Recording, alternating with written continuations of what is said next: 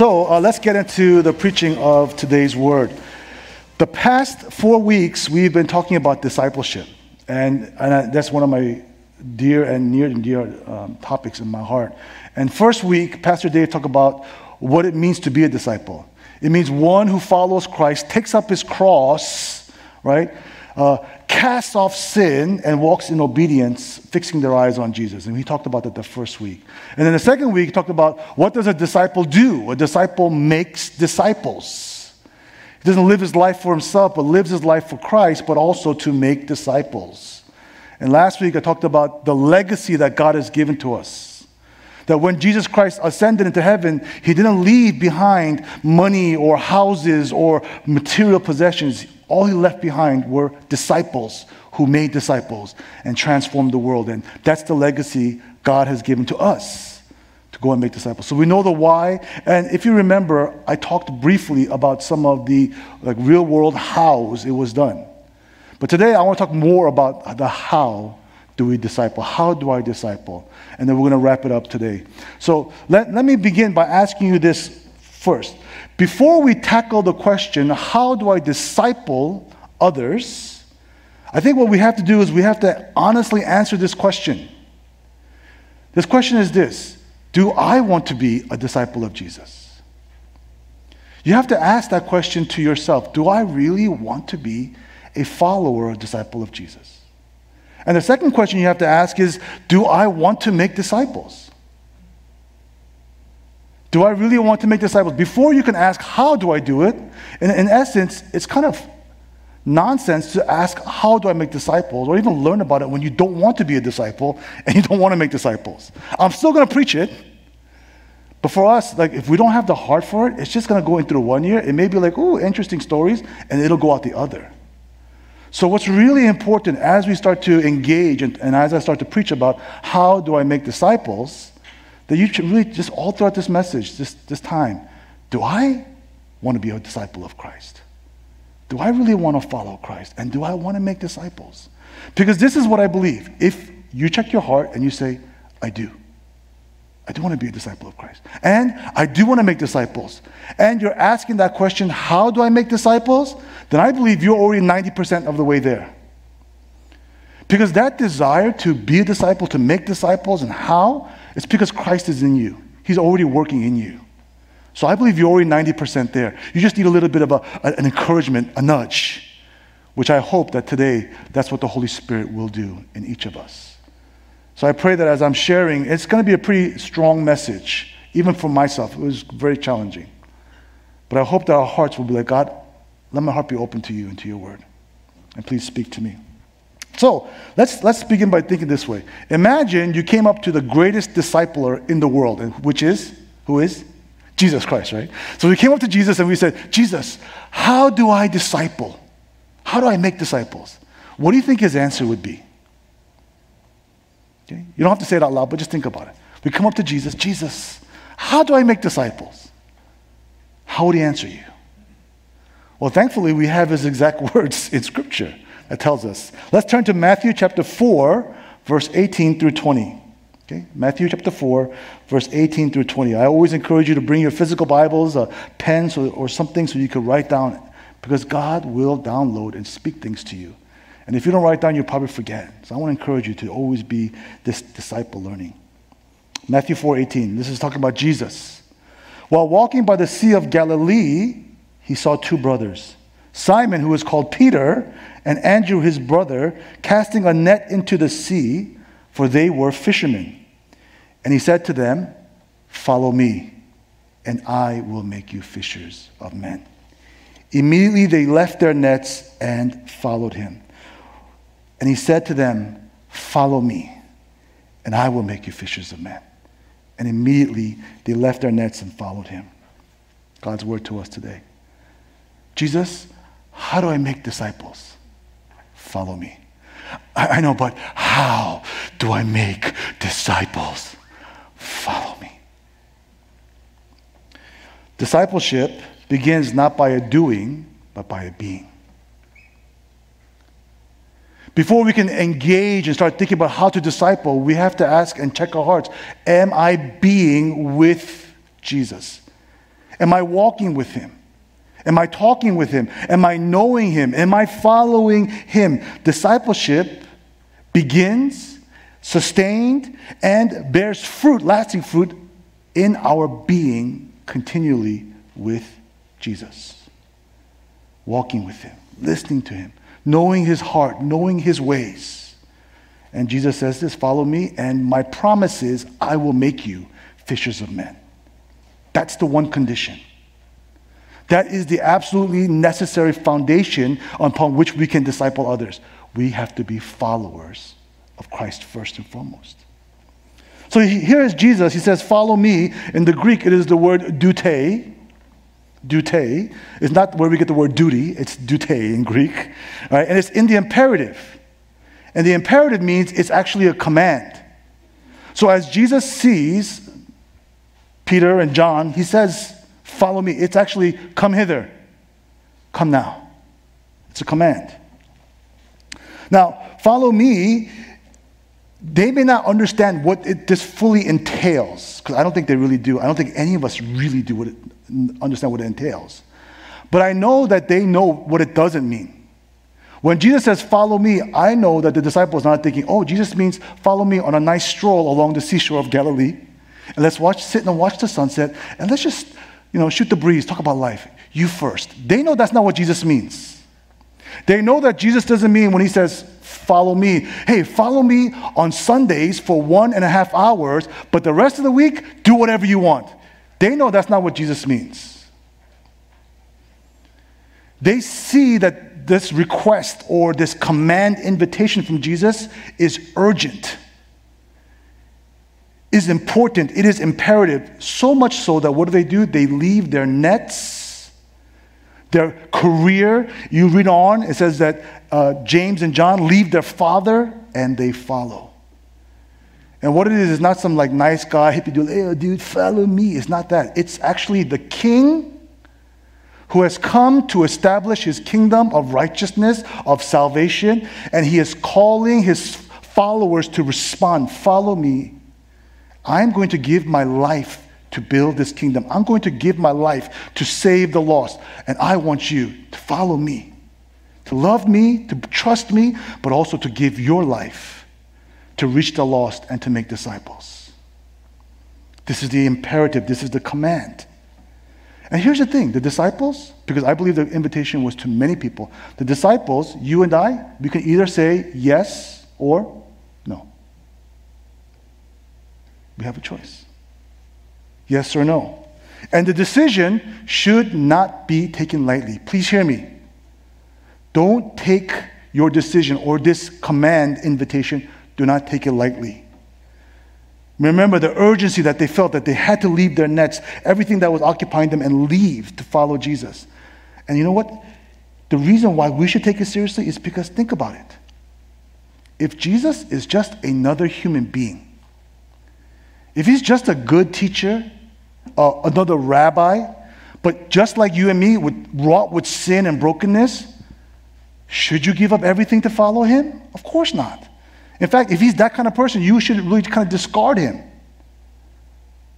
But as you take careful attention to this and think deeply about this command invitation, if Jesus is who he says he is, he is the Messiah, if he is the King of Kings, the Lord of Lords, the author of life, the Savior of the world, if He is who He says He is, then Him coming to us and commanding us to follow Him is the highest honor we can ever receive, but it's also a great terror because the God of the universe has come to us and commands us to follow Him. What do you do with this follow? What do you do with this command from Jesus? How do you respond? Peter and Andrew, and later on the other disciples, they respond and immediately they leave everything to follow. That leaving everything is an is a example to us that if there is anything that occupies us or anything that distracts us from following Jesus, we are called to let it go. So it would, keep, it would not keep us from following and fixing our eyes on Jesus. Now, I know that some of you, as you're hearing this, you, maybe some of the thoughts that come to you like, oh man, if I follow Jesus, he will say to me, drop my nets, drop everything, and go to a third world country and just live there. You know, the truth of the matter is, he might. He very well might. That may be God's perfect will for you. But at the exact same time, he may say to you this don't leave to another country. But instead, I want you to drop your net of playing safe, of playing compromise in your workplace, hiding your faith there, not letting anyone know that you're a follower of Christ. I want you to drop that safety net in your workplace. Among your friends, you're just trying to assimilate. You're just trying to be like them so that you'll be accepted by your friends or your family because you want them to like you. In other words, he's not sending you to another country, but his perfect will for you is for you to follow him into your own backyard, your workplace, your family, which to me I find quite scary. But here's the thing unless you follow him, you will never know his perfect will for you. Unless you follow him, you will never know his perfect will for you. It'll just be your mortal plans. It's clear that as we read scripture that Jesus wants us to consider this carefully. Consider it carefully. Take serious thought to this. Because on separate occasions, there were five at least written where people came up to Jesus and said, Lord, I will follow you wherever you go. And Jesus doesn't send them away, he gives them a challenge. Oh, will you really? Because this is what happens. Jesus knows what's in their hearts, what's in our hearts. And He knows if they're really trying to follow Jesus the Lord or if they're trying to follow Jesus, a guy who will give me everything that I want and everything that I plan. And Jesus, knowing this, if you follow that kind of Jesus, when you don't get what you want, you're going to leave Him. And Jesus, that kind of fake Jesus, is not worthy of worship and He cannot save you. But if you're going to follow the real Jesus, then you have to follow on his terms as the Lord and Savior. What do you do with that command? Is he worthy of following? Please, brothers and sisters, take careful thought to this. This is what Jesus asks of us. Jesus comes to us today and he commands us, Follow me. Will you do it? Now, here's the thing if you do, then his promise is so full and so great. His promise is this I will make you fishers of men. It's a guarantee. When Jesus makes a promise, he never fails. I guarantee I will make you fishers of men. I will make disciples through you who follow me. Therefore, if any of us begin to start making disciples, none of us should boast like, oh man, look how many disciples I've made. Look at this. Call me Big Papa. No, none of us should have that kind of attitude but rather in humility and with confidence. Christ is making disciples through me. So now we can kind of shift. Hopefully, you have this thought in your mind now like, okay, my first priority before discipleship is Am I following Jesus? Am I really a follower? Because if I am, then he says he will make disciples through me. So the real question is not this how do I make disciples? That's not the right question, is it? The right question is how is Jesus making disciples through you? That's the right question to be asking each other.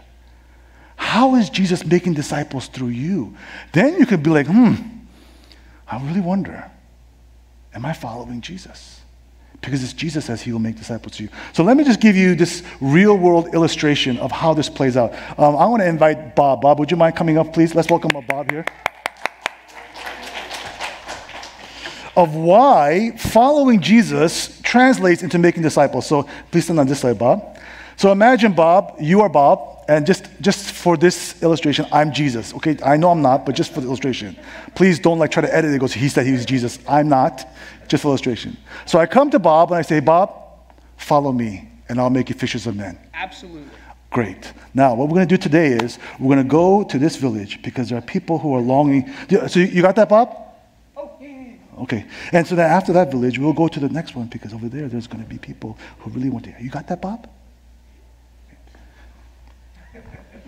So thank you, Bob. so oftentimes, isn't this what? Uh, we're not done yet. We're not done yet. Hold on. Oftentimes, isn't this what our so called followership looks like? Isn't this what our discipleship looks like? You don't hear God's voice, you don't sense His presence, It's not that Jesus left you. He's invited you, but you chose not to follow. And so we look at our Christian life and we wonder, why does it seem so empty? So fruitless. No disciples are being made through me. Well, because we're not following. But now let's switch it. Okay, now, Bob, you be Jesus, and I'll just be me. Okay, and so? Come follow me. And? Make you fishers of men. Okay. Yes. Oh, okay. I see, I see. So as so now what happens? As I follow Jesus, what happens? I hear his voice. I sense his warmth.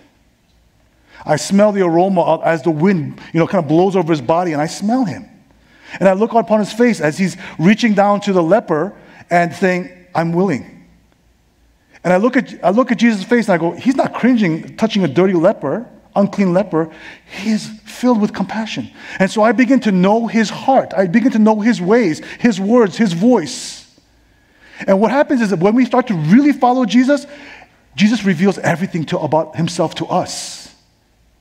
We come to know him really as he is. And then as we're walking, all of a sudden Jesus says, Do you see those 5,000 men and women? And I say, Yes, I see them. Send them home. They've been following us all day and they're probably hungry. And then Jesus says, You feed them. Huh?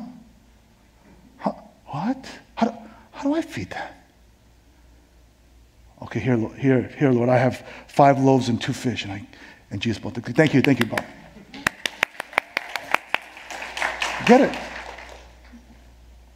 Discipleship, because we're walking with Him and we're knowing Him and we're becoming more like Him and we're loving Him and wanting to do as He commands, discipleship starts to flow out of us. And here's the thing that's so, also so amazing. Not only do we come to know Jesus more, but we become fully known. And he hears us when we pray. Why? Because he's right next to us. We know he's right next to us. So when we pray and we talk to him, we know that He answers. How many of us in this room think, like, when I pray, does God even answer? That's the wrong question. Are you following Him? Because if you are, you know that He's hearing you because you're right next to Him. And this is what happens. When we start to walk with God, it's not a method that He gives to us. I mean, imagine if Jesus just came to his disciples, okay, go and just pray and then start a Bible study and then do this. And we would be methodizing discipleship. That's what we would be. And you know what ends up happening if you just do it just purely like that? You, became, you make disciples of a method. You don't make disciples of Jesus. And so, in real world, I'm just going to give you now just real world actuality of people who have discipled. I'm going to begin with my personal story, one of my stories. So, back in this um, 1997, right one year after I got married, I, you know, um, I needed to provide for the family. And I was doing full time ministry, but I wasn't getting paid, it was just volunteer. I was also a student, so I got a job, thankfully, as a special ed teacher for the uh, Los Angeles County Office of Education for special needs kids. I had no idea what I was doing. I just took the test, I passed, and they put me in this classroom of like, you know, kids who are like 8 to 12 years old. And these special ed kids are their behavioral problems. That's why they got kicked out of regular school and they're coming here. So I'm like, Lord, I have no idea what I'm to do. I have no idea how to teach. What's the curriculum? And they just pretty much put me in there the first day. And as I'm praying, God says in my heart, get there 30 minutes early, and I want you to start praying for the children who I, had, I have not met. So I, okay, God, I get there 30 minutes early, and I just start praying for each chair. God bless them. Lord, let them know your goodness. Let them know your love. Let them feel your presence. And I start praying for my two TAs that are, are not there yet, right? So the TAs come in 15 minutes before class and they see me there and I go, hi, um, you know, I'm Doug Park. And he goes, oh, Mr. Doug, nice to meet you. Start talking to them and just whatever, just get to know them. First day of class, they come in, the kids sit down, and before we even start to go into class or into teaching, one of the eight grade, uh, eight-year-old boys, his name is Austin, stands up and he books out of the room. So I'm like, what? Okay. So I, start, I run after him, and he's running into the parking lot. So I, you know, I, I get in front of him, and I kind of, you know, corner him, and like, calm down, calm down. And he goes, pop, and he pops me in the eye. And I was like, you know, the Korean man in me started coming up like, you know me. But I was like, Jesus, Jesus, how I trust you, right? So I'm just like, and then at the exact moment, the principal's walking by. And the principal goes, uh uh no, sir, no, you don't. And she grabbed the, the boy and took, her to, took him to his office. So I go back into the classroom. I'm just like, I don't know what is going on here. And then, you know, just the kids are sitting down. We start to hand out the assignments and start doing teaching. And then the principal comes a few minutes later and says, Mr. Park, can I talk to you? I said, oh, sure. So I go outside. She goes, I told Austin that I'm going to call the police. But Mr. Doug said not to. He wants you back in the classroom. And I was like, no, I don't. Send him to the police. No, I didn't say that. I didn't say I said, of course, of course. Bring him back. So he came back, and I'm thinking, like, oh, what am I supposed to do? Just sit him back down and act like everything's normal? So I just felt like, no, talk to him. So then I asked the teachers, the TAs, hey, can you guys just take over? I want to talk with Austin. He's like, sure. So I take Austin in the back, and I sit him back there, and I say, Austin, um, I just want to let you know I'm not upset at you. But if you need to go out for a walk or you need to take a break, just let me know, and I or one of the TAs will go outside with you, okay? And then he looks at me and he goes, I'm so sorry, Mr. Doug. And he just starts to cry and he hugs me. And as I get to know Austin, I realize that he's been through the foster system even at the age of eight several times, and he's currently living with his grandmother. Of course, he's going to have issues. But throughout that term, from that moment on, and there was always ups and downs, but just God's presence and God's love in that room, he became one of my number one students and he was able to place out of the special ed, as did many other teach, many of the other students. But here's the thing, here's the kicker. My teaching assistants, the, the two of them that were there, I would just ask him like, hey, how was your week? And how was yesterday? How was your weekend? And in the beginning, they would not ask me back. It's like, I don't care what you do. I'm like, okay, fine. I just keep asking, just keep trying to love them. And then finally, they asked me, like, what about you, Mr. Mr. Doug? What do you do during the weekend? I go, oh, I go to church. And God's so good. I just share. Like, oh, a time to kind of talk about God. Because you're in a school, you're not allowed to talk about God. But to adults, you can, right? If they ask you. and I started talking to them, and I said, Can I pray for anything? And they was like, Yeah. Talk about their broken marriage, talk about their children that are messed up. And they began to open their hearts to me. And this is what I realized God, when He called me there, He was already there. He was already working on their hearts. He just needed one of His followers to unlock the door in that sense. Now, I didn't do like classical discipleship with them. I didn't start taking them through the Bible and things like that. We spent a lot of time talking and walking, but I don't even know if they became Christian. But they started going to church faithfully, local church, and hopefully they did. You see, if you follow Jesus, he will make you disciples of Christ. He will make you make disciples of Christ. He will make you fishers of men. I'll give you one more because my, you know, I, actually maybe no, I'll give you one more. Because I, believe this that when it comes to discipleship in the church, at least on the organic level, it's, it is sacred. It is a holy endeavor. Please hear me out. But also, I think it's a lot easier in the church. I'll give you an example. I go up to uh, Elder Stan and go, "Hey, Elder Stan, um, you want to study the Bible with me, and you know, and just be accountable to each other, like just three months, and let's really apply God's word and then we could pray for each other. And then we'll meet like once a week for like an hour and a half and just share like the things that we've been reading in scripture and uh, keeping each other accountable how, we, how we're growing. And he goes, sure, bet, bet. All right, good. That's how easy it could be in the church. And then after three month mark, we're like, hey, it's only three months. You want to stop or you want to keep going? Like, let's keep going. Okay, how about this then? Let's invite I'll invite another guy, you invite another guy, and we'll have four of us, and we'll do the same thing. But this time, let's go to the book of Mark. Okay, bet, bet, bet. They come in, and we're growing at three month mark, and we go, hey, we want to stop this, you want to keep going? Oh, it's great. But let's do this then. How about you and me, we break off, and we'll get a third guy, and you guys break off, you get a third guy, because our group's getting too big. Bet, bet, bet. That's how easy it is.